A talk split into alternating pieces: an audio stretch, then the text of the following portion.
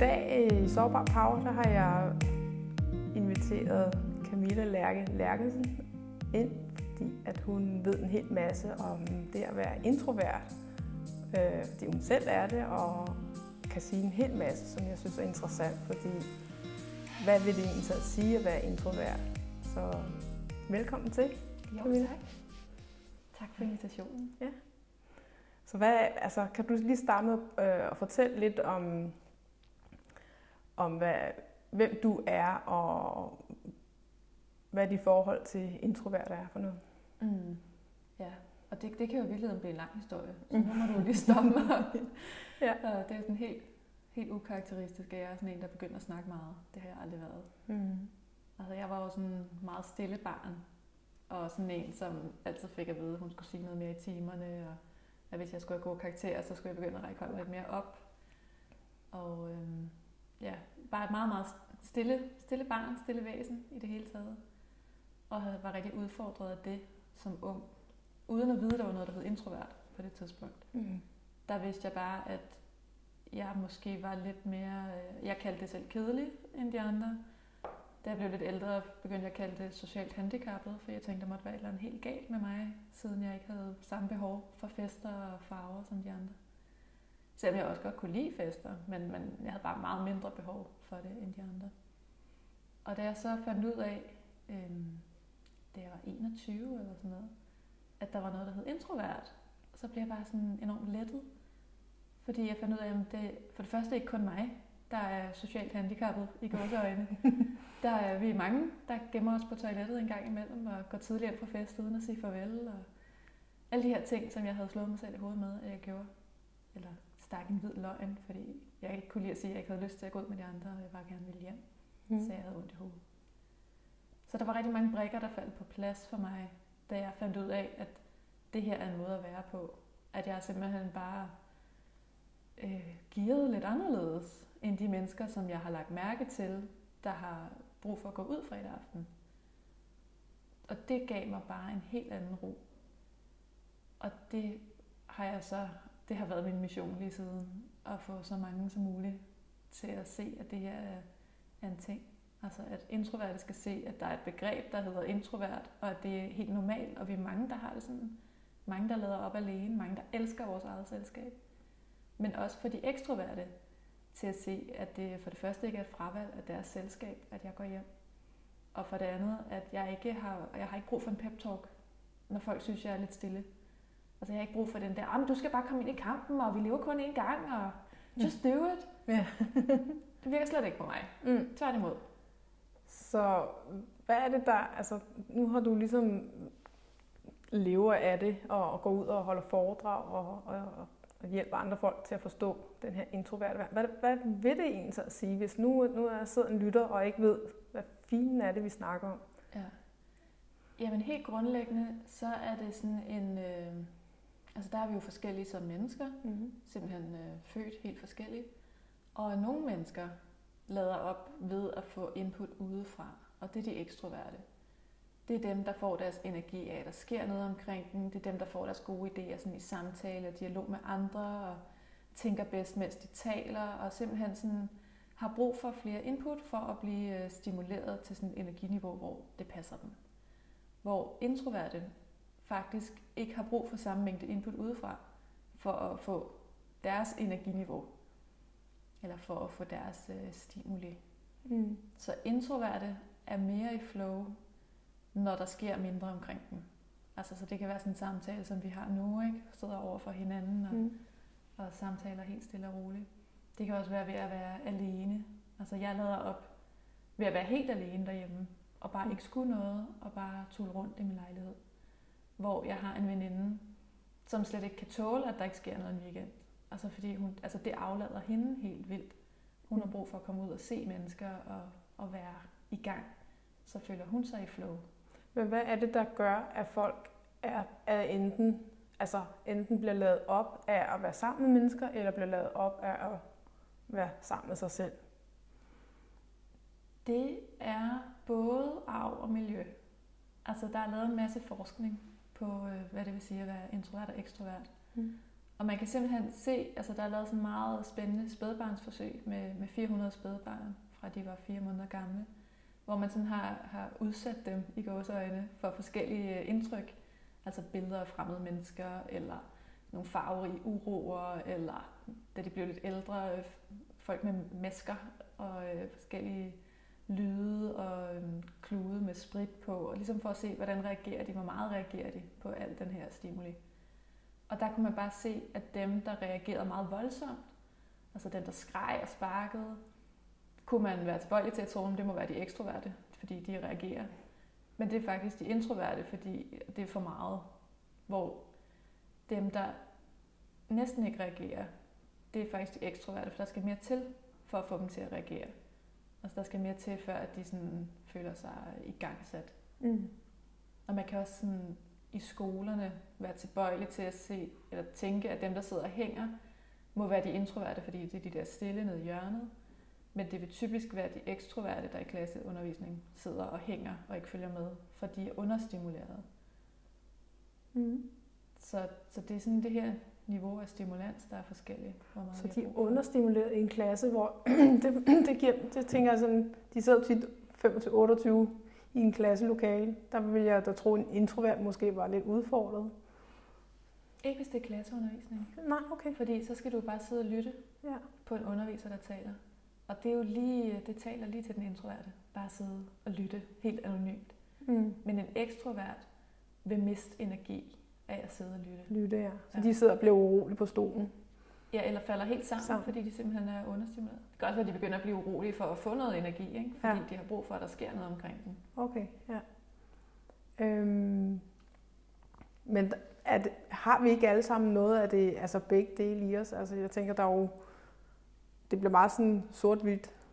Ja, og jeg sige, det bliver jo altid lidt sort-hvidt, når vi sådan skal forklare typer, ja. fordi det er nemmest at, at forstå på den måde. Mm. At sige, at introverte kan bedst lide at være alene, ekstroverte kan bedst lide at være med mennesker. Ja. Introverte snakker lidt, ekstroverte snakker meget. Det, det er jo slet ikke sådan, det er altid. Det er bare sådan, det, altså det er bare det, folk lægger mærke til, tror jeg. Det er det, der sådan mest kommer til udtryk. Men vi ligger jo et eller andet sted på det her spektrum.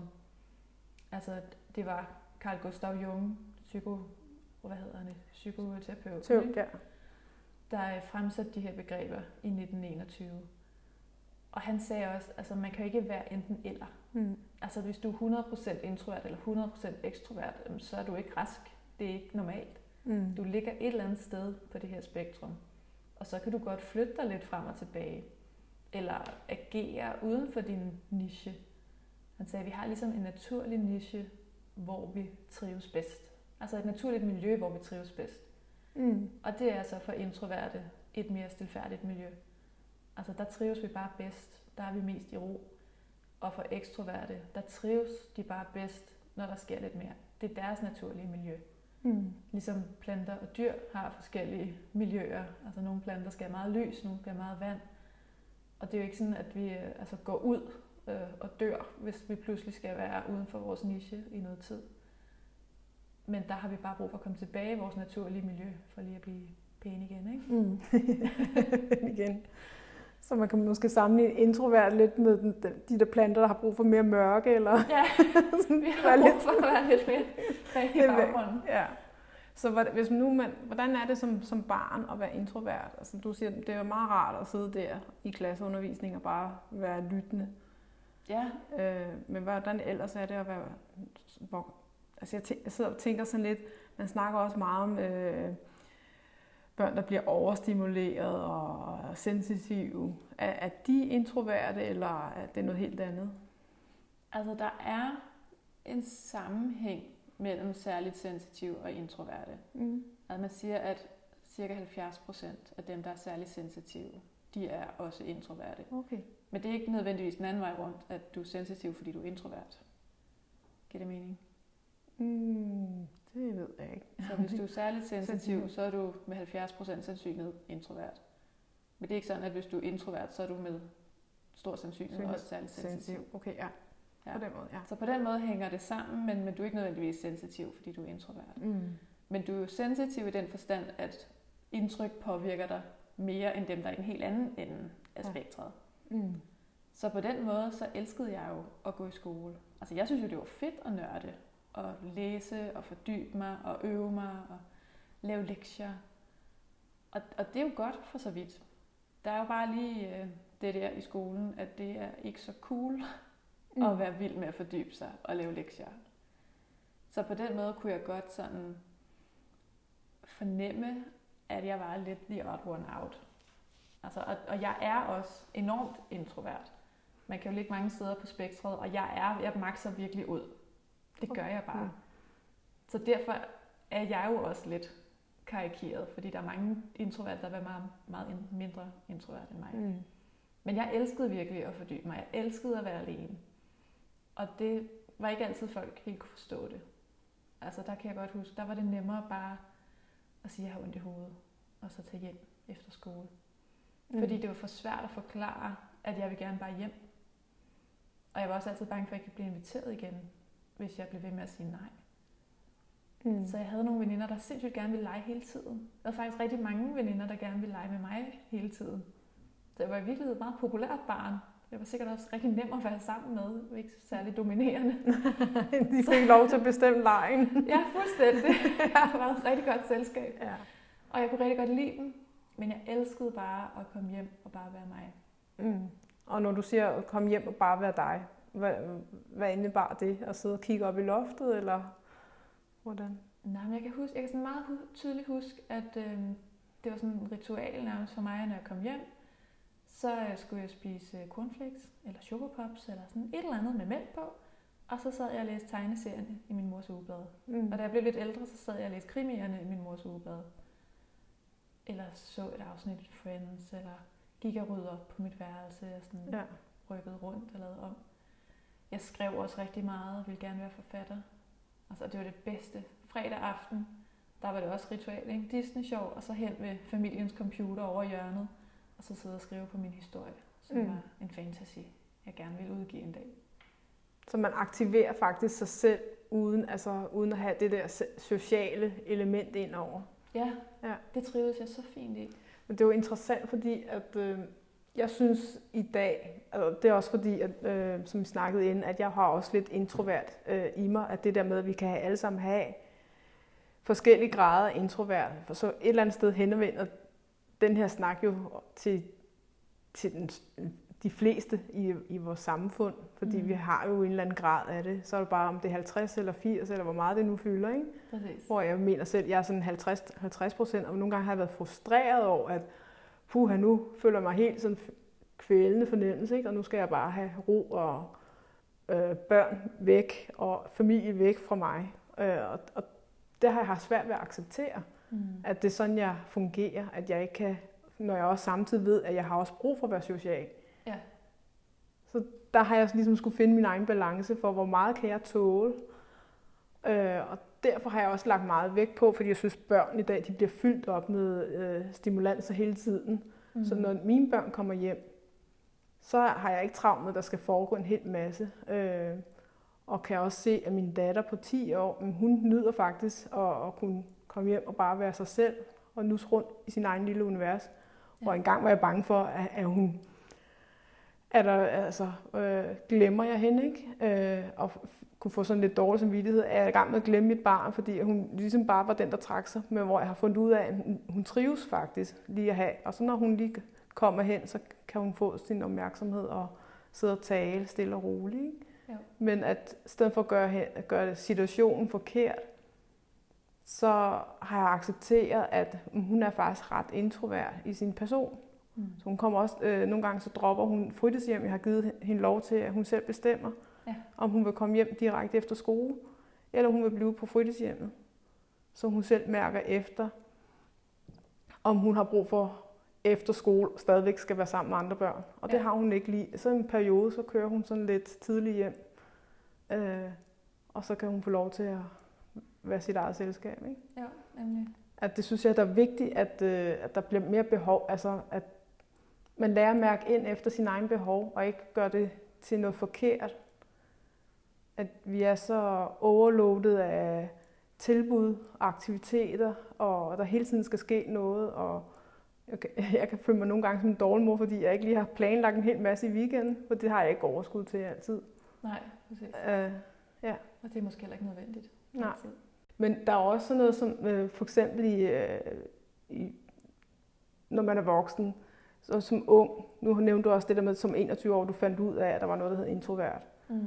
Hvad var det, der, altså, der gik op for dig der? Jamen altså, jeg faldt faktisk over det ret tilfældigt i øh, Femina eller sådan et eller andet kvindemagasin, Mm. hvor det stod. Men indtil da, altså der havde jeg jo været mega udfordret af det her, uden at vide, at det var det. Altså fordi jeg prøvede at passe ind, prøvede at være mere som de andre, og var det overhovedet ikke. Altså netop fordi jeg er max introvert, så, så jeg skilte mig virkelig ud. Og øhm, droppede faktisk ud efter øh, første G på gymnasiet.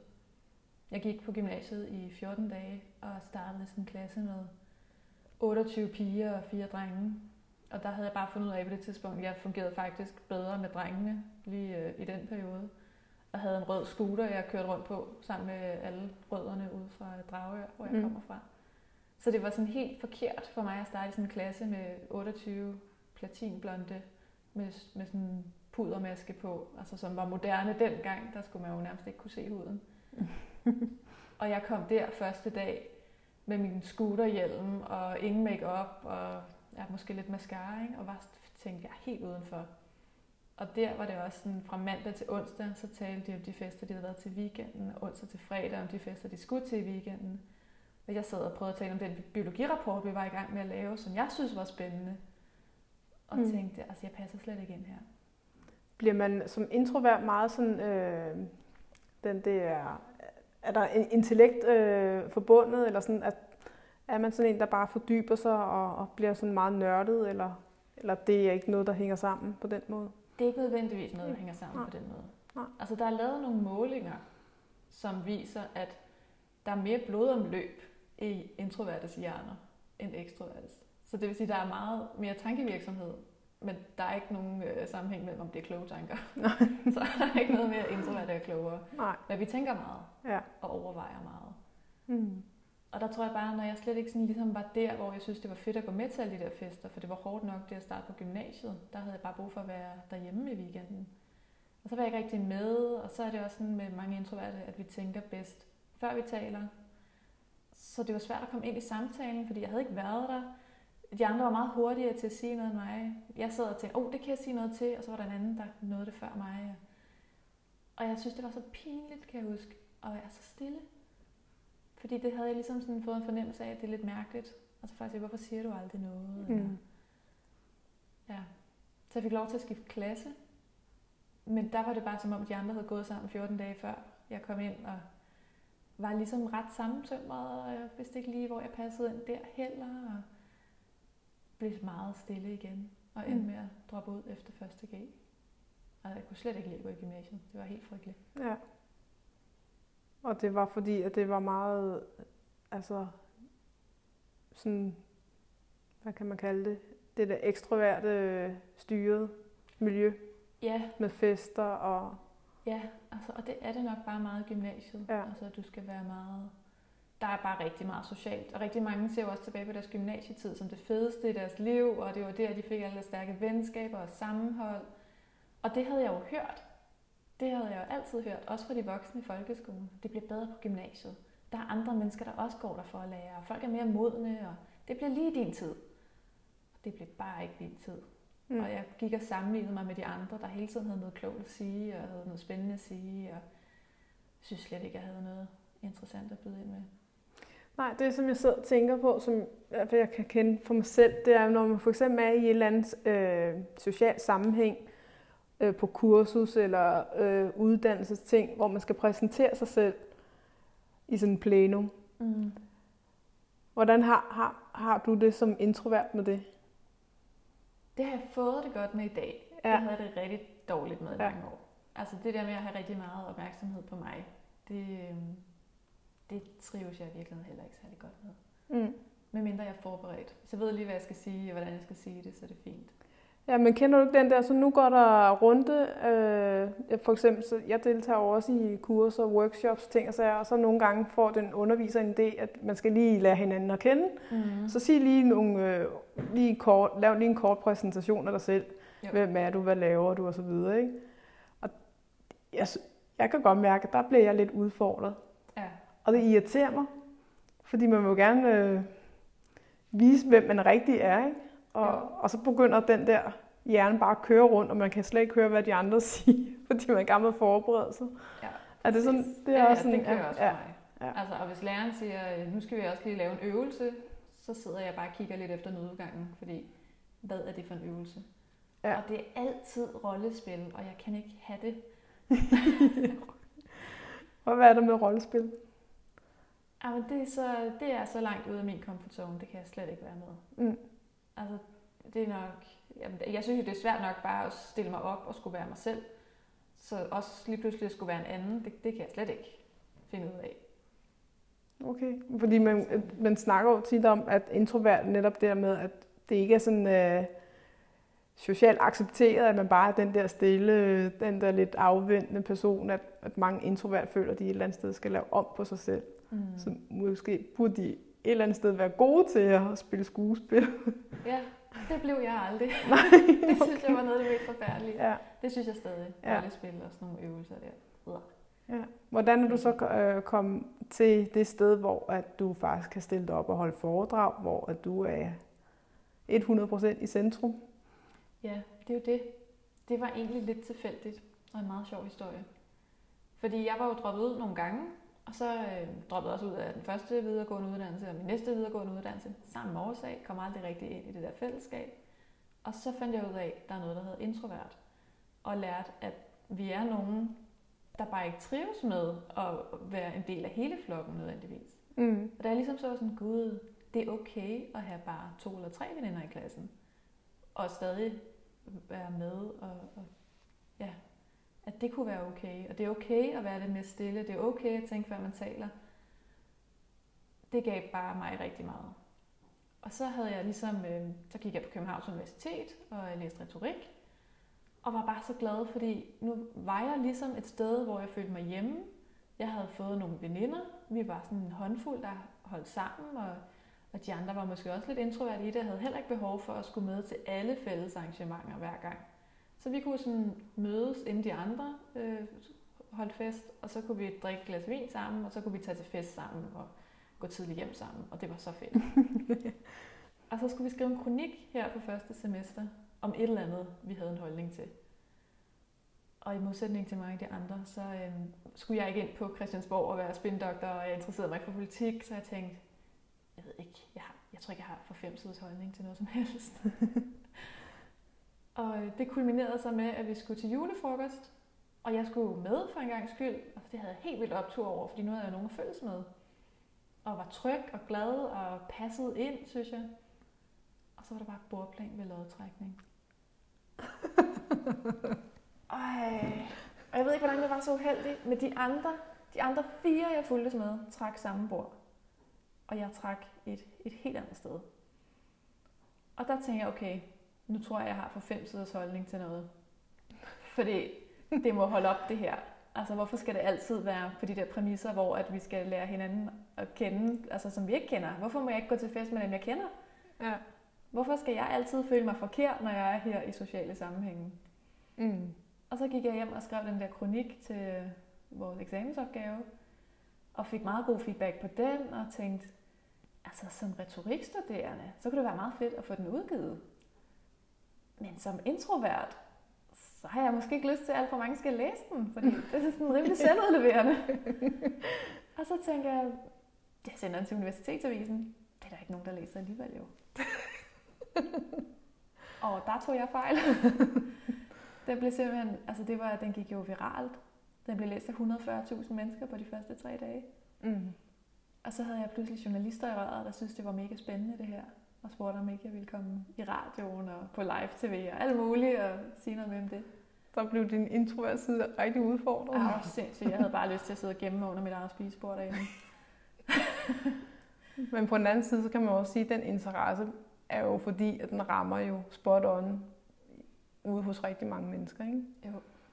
Jo, og det jeg kunne se, altså normalt er der ikke så mange kommentarer i, uh, inde på uniavisen.dk, men der var jo altså over 100 kommentarer mm. lynhurtigt. Og hvad, og var, hvad var det for nogle kommentarer? Det var det, der var så vildt. Jeg havde jo forventet det værste, mm. men næsten alle havde det som mig. Og rigtig mange vidste ikke, der var noget, der hed introvert. Og mange havde den der oplevelse af at være ene særling, eller sådan lidt The Odd One Out, eller Lonely Wolf. Og der var mange gode navne for det. Mm. Men altid haft den der følelse af, at det er nok bare mig. Altså alle andre har forstået det her, men jeg har ikke. Mm. Alle andre lever på den rigtige måde, men jeg gør ikke. Ja. Og så tænker jeg, hvis så mange stadig ikke ved, hvad det her vil sige, så må det bare være det værd, at jeg går på live tv, selvom det har jeg ikke lyst til. Mm. Men, men så er det på tide, at nu får vi talt om, hvad det egentlig vil sige. Og at det ikke er forkert, og at vi er sindssygt mange, der er på den måde. Og at vi måske i stedet for at gå til festerne og sidde og tænke, ej, hvor er jeg kedelig og mærkelig, nu sidder jeg bare her i et hjørne. Går til fest og tænker, jeg må godt gå til fest på min måde. Altså, jeg må godt lave bordplan ved lodtrækning, og så sætte mig der, hvor det passer mig, sammen med dem, jeg kender. Mm. Fordi hvorfor, altså jeg behøver ikke spille med på de regler der, hvis ikke jeg har det godt med det. Jeg må også godt gå tidligt hjem, eller sige tak for invitationen, men kunne vi to drikke en kop kaffe en anden dag, for det vil jeg faktisk hellere. Altså sådan begynde at indrette vores liv lidt på vores præmisser, ja. i stedet for at være ked af at skulle være med på nogle andres præmisser. Mm. Så det bliver sådan min kæphest, at du må godt være, som du er. Ja. Det er faktisk ret vigtigt, at du er, som du er. Og at vi har bare nogle andre værdier og nogle andre kvaliteter at byde ind med. Mm. Såsom fordybelse eller dybe samtaler. Det faktisk er der, vi trives bedst. Ja, fordi det, det er det, jeg sidder og tænker nu, fordi at der er nogen, der trives med, at man sidder og mødes en masse veninder sammen på café, og så sidder og samtalen og kører på kryds og tværs. Mm. Det har jeg altid haft det lidt anstrengt med. Ikke fordi jeg vil gerne se folk, men jeg til den tomands, altså ligesom vi sidder her nu og snakker ja. sammen. Det, der kan jeg meget mere have mig selv med. Præcis. Og, at, og det er sådan det, man måske også oplever som introvert, at det der store plenum samtale kan være svært, eller hvad? Ja, og det er sjovt, fordi når det så er mennesker, jeg kender godt, mm. altså øh, sådan den håndfuld veninder, jeg har helt tilbage fra folkeskolen, der kan jeg snakke helt vildt meget. Altså der kan, der kan jeg være en af dem, der taler mest. Mm. Og sagtens byde ind og afbryde og være helt vildt begejstret og sådan virkelig få alle sider af mig selv i spil. Mm. Men lige så snart jeg sidder til sådan en kursus der, som du sagde, eller i kantinen på en arbejdsplads, så bliver jeg bare helt stille, fordi så er det bare mere naturligt for mig at slå over i sådan en lytte-mode. Ja, hvad, hvad er det, der der påvirker, fordi det kender jeg også selv til, det der med, at der, hvor, hvor man kan blive så lidt forvirret over sig selv. Hvordan kan jeg være så open-minded i det her miljø, og sådan helt føle mig lille i et andet miljø? Ja. Hvad, hvad er det, der er på spil, tror du? Altså, jeg tror for mange, at det handler meget om tryghed og om rammer. Mm. Og jeg ved sådan, altså jeg kender mine veninder så godt, og de kender mig så godt. Så der, der på en eller anden måde, der er sådan en helt anden tryghed og, og rummelighed, tror jeg. Og jeg tror egentlig også, at der vil være rummelighed i sådan en kantinesamtale. Men der er jeg måske bare, øh, der kender jeg dem ikke helt så godt, så jeg ved sådan ikke helt, hvor rammerne er, og jeg vil gerne sige det rigtige. Og når jeg gerne vil sige det rigtige, så skal jeg lige tænke over det først. Og så er der bare altid nogen, der er hurtigere end mig til at sige noget. Mm. Og så er det, det kan blive sådan, så, så kan det blive en udfordring for mig at komme på banen. Og mm. der er måske også noget med, at jeg ikke er så vild med at have opmærksomheden på mig. Så lige så snart jeg tager ordet og bestemmer, nu er det det her emne, vi snakker om, eller nu er det min anekdote, vi lytter til, så kan jeg godt sådan, så har jeg virkelig mere lyst til bare at sidde og lytte til de andre. Mm. Men nu øh, for eksempel, du er, altså, det er jo en rigtig interessant samtale, hvor jeg også tænker, der er så mange steder også på arbejdspladser, vi også snakker om det med, med at gå til jobsamtale, at man skal være på en bestemt måde, at hvorfor, hvorfor er det, der, at det er sådan at det er det der ekstroverte, sprudlende, talende fylde i landskabet, der nærmest bliver at viser som om, at så er man en selvsikker person. Og hvis du ikke er det der, der bare fanger ordet med det samme, så er, står du sådan lidt usikker. Ja. Ja, jeg tror, der må ligge et eller andet i vores underbevidsthed der. Og jeg ved ikke helt, hvad det er. Jeg ved, der er lavet nogle undersøgelser, der viser, at stille mennesker bliver oftere opfattet som dumme, end folk, der snakker meget. Okay. Altså, for der er sådan et eller andet med det der stillhed, at jeg ved ikke, om vi ikke er vant til det, eller om vi ikke helt kan forstå det, eller som om, hvis du skal tænke så længe over et svar, jamen så altså, må du da være lidt langsommere end os andre. Ja, den roterer lidt langsommere rundt. Ja, lige præcis. Man kan også vende den om og sige, at dem der, der, bare, der hele tiden tager ordet, at de kan også blive lidt irriterende, fordi de fylder så meget, de giver ikke plads til andre. Ikke? Mm-hmm. sådan, sådan kan man jo også øh, sige, at hvis vi bliver for ekstroverte eller for introverte, så bliver sådan lidt... Præcis. Og jeg tror, at vi kommer til lidt at dyrke vores forser. Altså, så jeg får også rigtig tit at vide sådan, ja, du siger godt nok ikke meget, men når du åbner munden, så er det bare altid spot on. Og det kan jo også godt, altså, øh, der kan mit image jo godt lide at være den, der kun siger ting, der er spot on. Mm. Og det kan godt afholde mig lidt fra at træne det der med bare snak for at snakke. Mm. Fordi jeg tænker, men det har jeg jo ikke lyst til. Altså, hvorfor udviske mit image mm. i at være klog og skarp? Hvor nogle af dem, der taler meget, for os tit at vide, at du har altid noget at sige, og du kan altid lige ryste noget ud af ærmet, og det er simpelthen så fedt, at du bare altid kan rejse dig op og sige noget. Og, og det, så er det måske det, de gør, ikke? fordi det er det, der virker for dem. Mm. Og der tror jeg, at vi sådan også skal blive bedre til måske at ture. Altså lige der, træde lidt ud af den der comfort zone. At det kunne være ret fint, hvis jeg kunne træne bare at kunne sige noget. At det behøver ikke være det helt rigtige. Det behøver ikke være formuleret op i hovedet på forhånd. Mm. Fordi folk er faktisk glade for at høre min mening, når den kommer. Ja. Og så er det ikke sikkert, at det bliver lige skarpt hver gang. Og det må jeg også bare give slip på. Ja. Ligesom dem, der taler meget, måske skulle prøve bare lige at, at vente, sidde en omgang over og sige, okay, hvis jeg nu ikke skulle sige noget lige nu, hvis jeg nu lige skulle tænke mig lidt om først, mm. hvad vil jeg så egentlig sige? I stedet for bare at winge den, for det er de gode til, det har de gjort hele livet. Ja. Så hvad har du selv gjort for at få det godt med dig selv, og så stå lidt stærk i dig selv?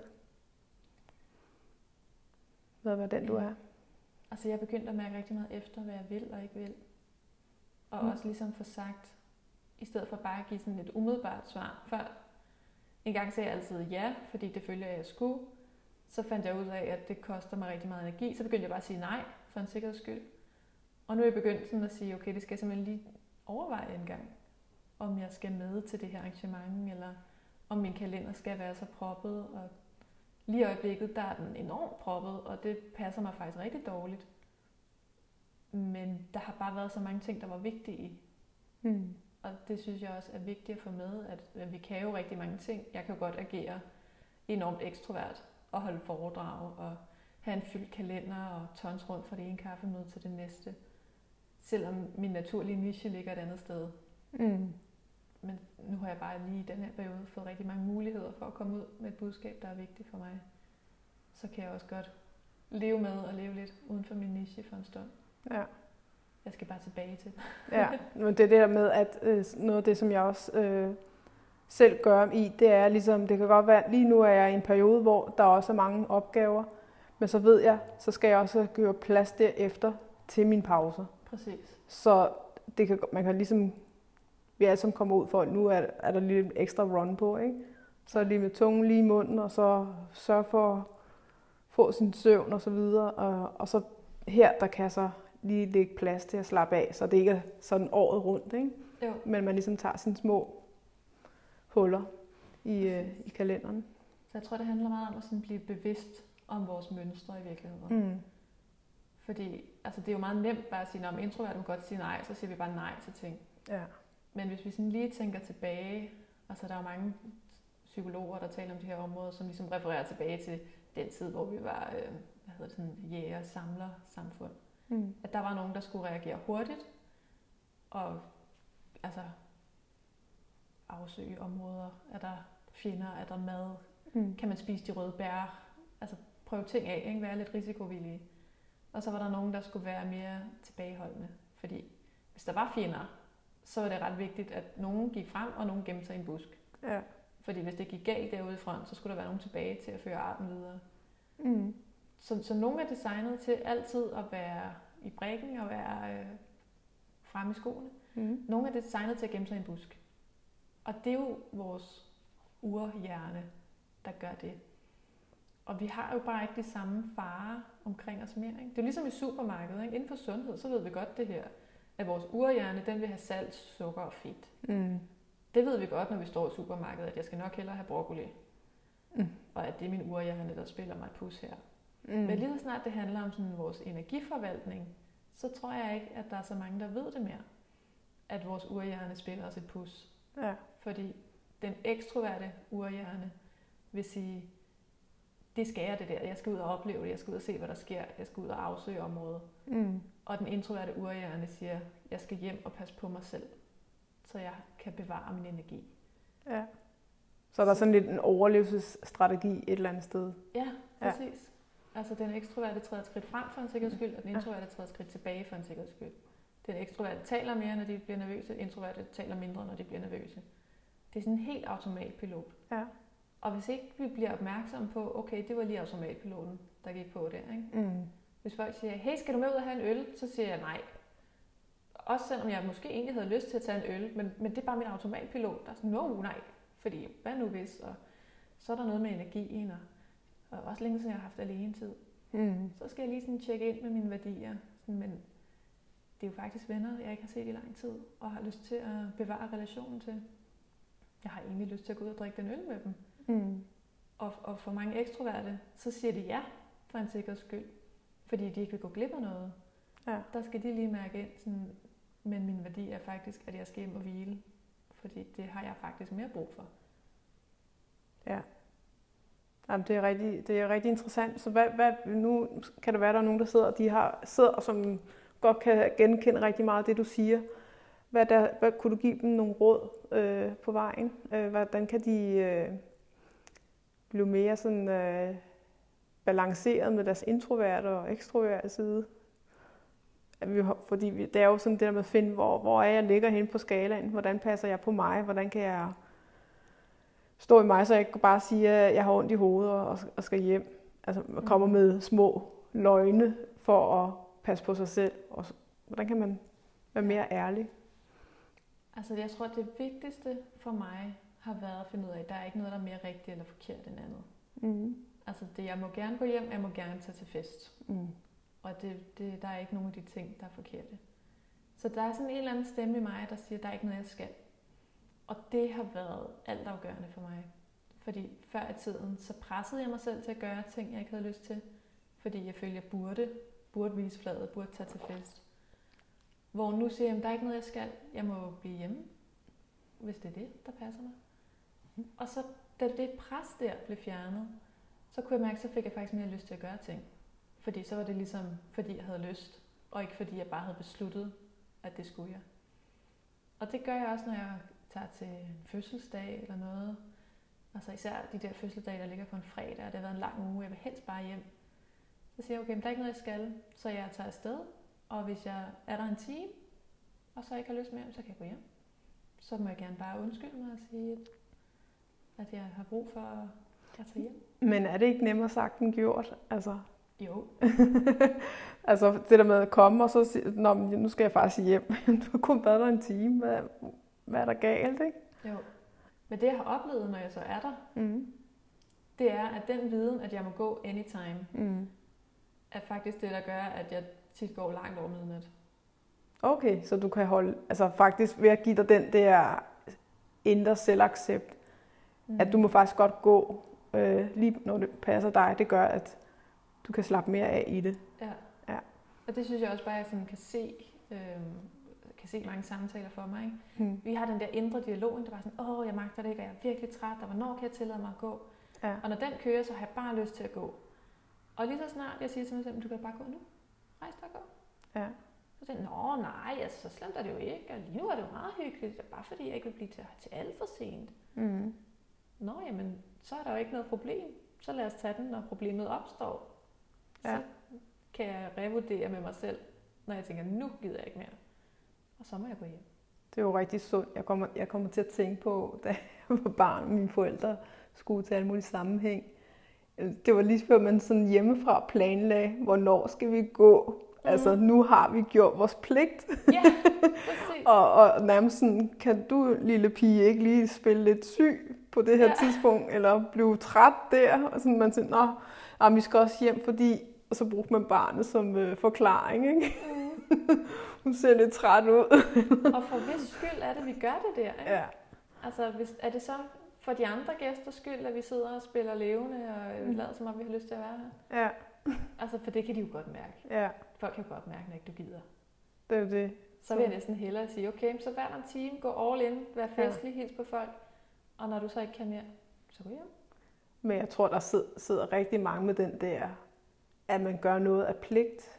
Mm. Fordi at man, vi er i de der øh, sociale, nu, nu skal jeg også invitere, og nu skal jeg, altså alle de der skal-skal Ja. øh, pligter, i stedet for at mærke efter, har jeg, har jeg brug for at være social lige her nu? Og så kunne bare helt, helt ærligt sige, sige fra, uden at man skal finde på historie. Ikke? Jo, præcis. Ja, den er virkelig svær. Den er virkelig svær. Og nogle gange er der jo nogle pligtting, hvor vi siger, okay, det er måske det værd. Mm. Altså da jeg var til min bedste venindes fødselsdag, hun er dyrlæge, og der var kun folk fra dyrlægestudiet, eller inden for landbrug, og jeg sidder der som humanist og tænker, jeg kan slet ikke snakke med med alle de latinske betegnelser, I refererer til lige nu. Altså, Ja. og det var lidt udfordrende. Men da jeg så ligesom tænkte ind i, og det er sådan et andet godt råd, at finde ud af, hvorfor er det, jeg er her. Altså lige sådan have fokus på, hvad er det egentlig, der er vigtigt. Fordi Mm. det var måske ikke for min fornøjelses skyld mest af alt. Det var mest af alt for at fejre min veninde. Og tænke, hvordan gør jeg det bedst? Det gør jeg bedst ved at gå ind i samtalerne og være så social, som jeg nu engang kan fredag aften. Og så gå hjem, når ikke jeg er en fest mere. Mm. Altså når jeg alligevel ikke har energi til mere. Og da jeg så ligesom gik til festen med den approach, så synes jeg, at det blev mega hyggeligt. Fordi der tænkte jeg, okay, jeg kan godt hilse på folk og være social i en eller to timer mere. Og da jeg gjorde det, så endte vi jo med at få nogle rigtig gode samtaler, Mm. som jeg ikke ville have fået, hvis jeg bare havde siddet og kigget på ud og tænkt, hvornår kan jeg gå, hvornår kan jeg gå, hvornår kan jeg gå. Ja, fordi så er man jo også fraværende, ikke? Helt vildt. Ja. Fordi du er bare i øh, flugtmekanisme. Ja. Og så har jeg jo fortalt, at hun ved jo alt om, hvad der foregår inde i mig til sådan en fest. Mm. Og det synes jeg er så befriende, at jeg kan gå hen til hende og vide med mig selv, at jeg har gjort alt, hvad jeg kunne for at give hende en god aften, og nu må jeg gerne gå hjem. Mm. Og så gå hen til hende og sige, jeg lister bare ud, fordi jeg gider ikke gøre et stort nummer ud af, at jeg går tidligt. Og så siger hun, ved du hvad, det er så fint, jeg har sat dine ting hen til bagdøren, så der er ikke nogen, der lægger mærke til, at du går. Og jeg siger bare til dem, at du skal op i morgen. Mm. Og så bare blive mødt med det, at det er ikke forkert, at det er helt fint, og hun er så glad for, at jeg kom overhovedet. Mm. Og hun ved godt, det er ikke lige min setting, og jeg kendte ikke nogen på forhånd. Mm. Men det, det ville også bare være dejligt, hvis vi kunne bare være lidt mere frie i vores måde at øh, være social på, og at, at nogen har brug for, altså, at vi ikke behøver at komme med forklaringer. Mm. At vi bare kan, jamen, lige nu orker jeg bare ikke mere, eller altså, at vi sætter så, så høje krav til os selv, hvad vi skal, Ja. i stedet for bare at, at være der, hvor vi kan være, og så gå, når vi ikke har behov for mere. Ikke? At, øh, at vi sådan tænker på andres behov. At det er synd for fødselaren, hvis jeg Ja. går nu. Ikke? Og så skal, skal man pine sig selv. Ikke? Hvem er det så synd for? Ikke? Jo, lige præcis. At, øh, at der, der kunne man også alle de der med, med julefrokoster, øh, mm. folk tager til, ikke? hvor jeg fortalte, øh, inden vi startede her, at det der med, at min mor hun lavede nærmest sådan en, en fordi hun er også øh, meget introvert, at hun sådan ligesom sagde, hun måtte, hun måtte lave sådan et system, at hun sagde nej til hver anden. Mm. Så hun, hver anden gang sagde hun ja til sig selv, og hver anden gang sagde hun ja til virksomheden. Ikke? Altså, Ja. og så måtte hun lide indtil. Og så havde hun ligesom følt, at så hun, var hun i balance på den måde, at, at hun kunne sige nej, sådan taktisk. Men det er jo også... øh, Ja, det er jo også lidt hårdt, at øh, hvis man ikke er social, og jeg ved, der er rigtig mange der med, at så skal der, er der fredagsbar, og så er der alle de der sociale, og nogle vil bare gerne hjem til deres familie, fordi de har været på arbejdet og leveret det, de skulle levere. Mm. Og så har de ikke behov for mere. Altså, ja. at øh, arbejde, altså nogle gange virksomheder, de har meget travlt med at brande sig selv med, at de er en social virksomhed, og, Mm. men de kan faktisk et eller andet sted også ja, rigtig dygtige medarbejdere væk på den konto.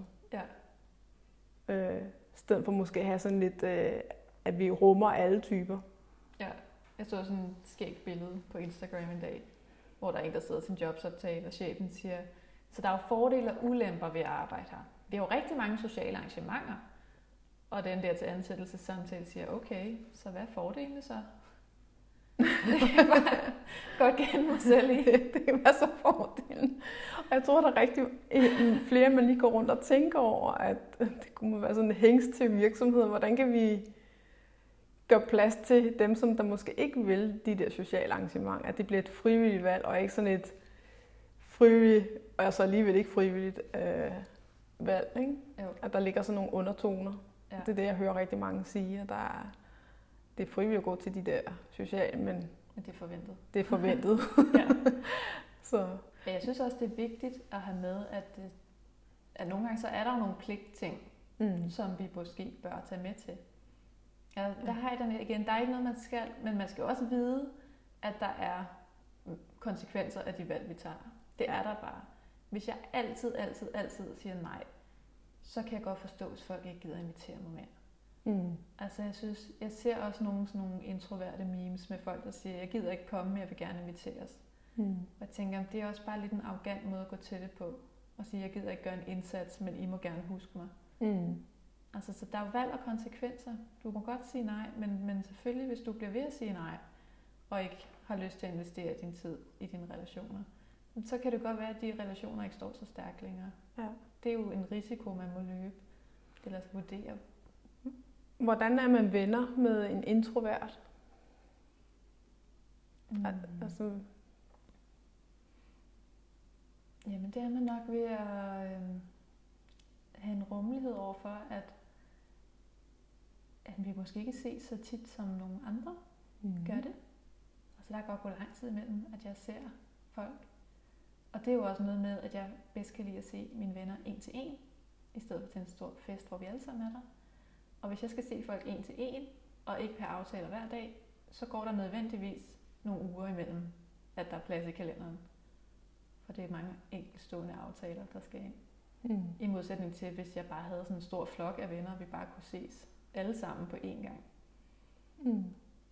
Og så øhm, kan jeg jo rigtig godt lide ligesom at vide lidt, hvad rammerne er. Altså det er, ja, der er jeg nok bare sådan meget struktureret op i mit hoved. Jeg, jeg kan godt lide at have et sådan cirka sluttidspunkt. Mm. Det der med aftaler, der bare sådan kan løbe ud timevis for evigt, det stresser mig lidt. Ja. Så hvis jeg er presset, ligesom jeg er for tiden, så siger jeg også til mine venner, jeg vil rigtig gerne se dig, og, og jeg glæder mig, og jeg kommer til at sige til dig, at jeg skal tidligt i seng, så jeg sender dig hjem på det her tidspunkt. Ja. Og Du må gerne komme, men det bliver ikke en all-nighter, og det har Mm. ikke noget med dig at gøre. Mm. Hvordan kan man sende folk pænt ud af døren, tænker jeg. Altså for eksempel vil jeg sige det på forhånd. Ja. Nu har jeg lige øh, skal ses med en ven i aften, og skrev lige i dag og sagde, øh, hvad siger du til, at vi mødes kl. 17? Og så skal du bare vide, at jeg skal tidligt op i morgen, så jeg vil rigtig gerne, altså kl. 10, der skal jeg bare være på vej i seng. Ja. Og så sagde han selvfølgelig, at det er fint. Men så ved han det ligesom ikke, så kan jeg godt tillade mig, når vi nærmer os 10, at sige, det er ikke fordi, det ikke er hyggeligt, Mm. men, men jeg kommer simpelthen til at sende dig ud. Og det er jo en rigtig god måde at, sådan ligesom, øh, at takle det, fordi du ved, at du har brug for at, at komme tidlig i seng, eller seng senest der kl. 10, ikke? At du, Mm. i stedet for at man og igen går ud over sin egen grænse, fordi det blev lidt, lidt senere, ikke? Jo, og jeg kan slet ikke være nærværende, hvis jeg ved, for eksempel nu skal jeg på kursus hele weekenden, Mm. og hvis jeg ved, at jeg skal det, og også skal noget i aften, noget socialt, så kan jeg slet ikke være nærværende, hvis jeg ikke ved, hvornår han går. Mm. Altså, hvornår jeg kan tillade mig at gå i seng. Ja. Fordi så er det eneste, jeg kan sidde og tænke på, bare sådan, hvornår kan jeg runde den her samtale af? Hvordan kan jeg lige få sagt på en pæn måde? hvad sker der, hvis jeg kommer i seng over midnat? Hvor mange timer kan jeg så nå at sove? Ja. Jeg kommer slet ikke til at være nærværende. Så vil jeg hellere bare sige på forhånd, at jeg er 100% nærværende i det her tidsrum, men det bliver også bare kun det her tidsrum. Ja, det, jeg, jeg får masser af flashback fra ting, hvor min... jeg ved ikke, om jeg skal fortælle det, men øh, mine forældre, de har prøvet at fryse folk ud. Åbne døre og vinduer, og de ikke kunne selv finde ud af at gå, ikke? Det, og det er også en måde at gøre det på, men det er måske mere effektivt bare at være mere upfront. Præcis. Så, ja. Men Og det, det- det, det viser bare, at der, folk har et eller andet nogle gange med at og, og så måske aftale ting lidt på forhånd, at, at, det, at det er okay, vi slutter Ja, klokken halv ti, så ja. man kan få sin skønhedssøvn, ikke? Og det er også en ting, jeg virkelig har. Altså, der er jo nogen, der ikke har lyst til, at vi skal sådan begynde at diskutere personlighed og Mm. mm. adressere det og sådan. Det synes jeg godt, man må. Mm. Altså, især fordi folk lægger mærke til det alligevel. Folk kan jo godt se mønstret på, hvor meget og hvor lidt vi ses, og hvor nærværende eller ikke nærværende jeg er. Mm. Så også på arbejdspladser, jeg har været på, der vil jeg meget hellere sige det. Altså øh, at tale om det og få kommunikeret, at jeg er måske ikke den, der er allerbedst til at byde ind. Men jeg vil faktisk gerne tale med jer. Ja. Så det skal I bare vide. Mm. Jeg kan bare huske øh, en af mine første dage øh, på en medicinalvirksomhed, jeg arbejdede i. Der sagde min chef, øh, at de andre synes også, du er rigtig sød. Lidt stille jo, Mm. men så sagde jeg til dem, at det er man jo lige i starten. Ja. Og der måtte jeg jo bare sige, at det bliver nok ikke meget anderledes. det er ikke sådan noget med, at jeg er stille i starten. Jeg er altid stille. Mm. Og så tænker jeg, hvis, hvis hun går og har en forventning om, at det bliver anderledes, så kommer jeg jo til at skuffe hende. Så vil jeg hellere sige, jeg ved godt, at jeg til møder kunne sige noget mere, og at jeg faktisk går lidt for meget i baggrunden. Men jeg er bare rigtig dårlig til sådan ligesom at afbryde. Så hvis det er noget, I går over er ked af, så må I endelig sige til. Så vil jeg Mm. gerne gøre en større indsats. Og så lavede vi faktisk en aftale om, at vi startede alle de møder, jeg var med til, med at alle lige fik taletid. Fordi så kunne jeg komme med mine noter, og jeg havde noget at sige, og så kunne jeg få lov at starte og sige, jamen det jeg har taget med i dag er det og det og det. Mm. Og så fik de andre lige noget taletid, og så gik der mere sådan en plenumsnak i den. Og hvis der så gik for lang tid, hvor jeg ikke sagde noget, så var de rigtig søde til lige at stoppe og sige, Camilla, hvad tænker du her? Mm. Ja, så det er et eller andet sted, det er jo ikke kun den introvert, der skal ligesom begynde at lave nogle justeringer. Det er jo faktisk øh, et samarbejde. Ja, præcis. Ja. Så, så de skal give lidt plads, men jeg skal også så gøre mig umage for at komme på banen, og ikke bare læne mig tilbage og sige, det må nogle andre lige sørge for, at jeg gør. Ja. Øhm, jeg sidder sådan og tænker lidt på øh, to ting. Det der med for eksempel en jobsamtale, hvor der for eksempel forventes, at man er sådan lidt, øh, hvad, hvad, hvad kan vi kalde det, sådan lidt frem i skoen, ikke? Mm. Hvad gør man der? Fordi man har jo ikke lyst til at udstille sig som, øh, som introvert, har man jo ikke lyst til at udstille sig som usikker, og, og det der med netop måske er lidt længere tid om at, at finde svarene. Øh, Ja. hvad, hvad, har du nogle, nogle idéer? Den er jo svær, fordi der er altså mange, der ikke helt forstår det der introvert. Ja. Altså jeg møder stadig mange, der er sådan, "Nå, men du kan da ikke være introvert. Det må være, fordi du har arbejdet med dig selv, at du kan stå her i en samtale med mig, fremmed Mm. mm. menneske. Og hvis, hvis det er sådan en, man sidder overfor til en jobsamtale, så er det jo ikke så heldigt at sige, at jeg er sådan en, der er introvert. Hvis deres associationer er, "Nå, men så kan du ikke være fremme i skoene. Så jeg tænker, at øhm, altså man skal jo være sig selv i en vis grad til en jobsamtale. Jeg synes godt, man kan adressere det lidt og sige, altså, så kald det noget andet, så kald det analytisk eller velovervejet, eller sådan, jeg, Mm. jeg er sådan en, der godt kan lide lige at tænke, før jeg taler. Og måske sige det til jobsamtalen. Sådan, "Ved du hvad, det, jeg, skal bare, jeg sidder bare lige her og tænker, og det er derfor, jeg ikke svarer. Det er bare fordi, jeg godt kan lide at tænke, før jeg taler. Eller... Jeg synes faktisk, der ligger noget dybde. Altså, nogle gange kan det jo også være rart for folk bare måske at få den at vide. Jeg, jeg tænker lige inden jeg svarer, at det er faktisk et velovervejet svar, der kommer, og ikke bare Mm. Spyttet ud fra højre benet. Ikke? Øh, Præcis. at det, det kan være en kvalitet i sig selv at huske sig selv på. Ja, at det ikke er, er usikkerhed, men det er velovervejet svar, der kommer fra en. Ja, nemlig. Øh, så man står stærk i det. Ja. Men når, man, når du så holder foredrag som intro, øh, ekstrem introvert person, hvordan, hvordan formår du det? Hvad, hvad kræver det af dig, og hvordan er du kommet dertil? Altså det, øh, man kan sige igen, der er ikke noget, man ikke kan som introvert, men det kræver rigtig meget energi af mig at skulle gøre det. Mm. Og, øh, og jeg er jo egentlig tryg nok ved at få opmærksomhed, når jeg ved, hvad jeg skal sige.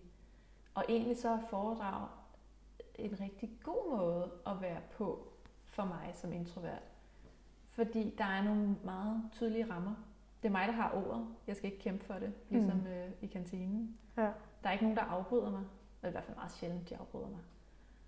Øhm, jeg kan selvfølgelig bestille nogle spørgsmål, jeg ikke er forberedt på. Men nu hvor jeg har gjort det nogle gange, så kender jeg de fleste spørgsmål.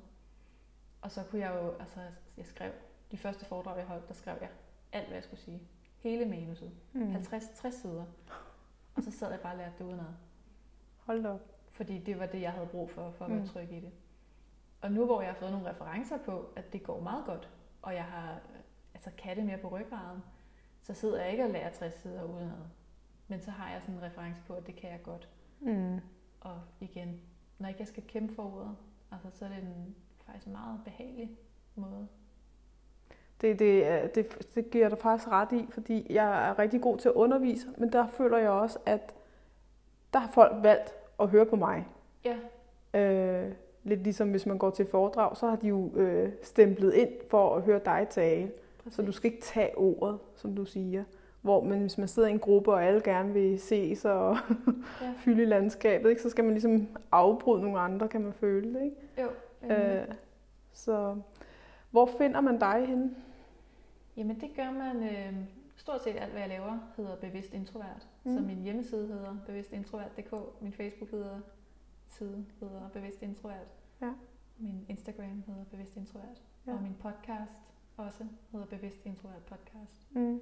Og der prøver jeg at hive nogle mennesker frem, som også er introverte, og få deres syn på, hvad det vil sige at være introvert for dem. Og så også finde de her mennesker, som man ikke lige ville have troet var introverte. For det synes jeg er mega inspirerende, når vi sådan kan se, okay, du netop sådan, du er foredragsholder, eller Ja. du er succesfuld iværksætter, eller du er mega dygtig netværker, eller et eller andet, hvor man tænker, gud, jeg ville ikke lige have troet, du var introvert. Mm. Dem vil jeg gerne hive frem i lyset, så vi kan se, at introverte ser ud på mange forskellige måder.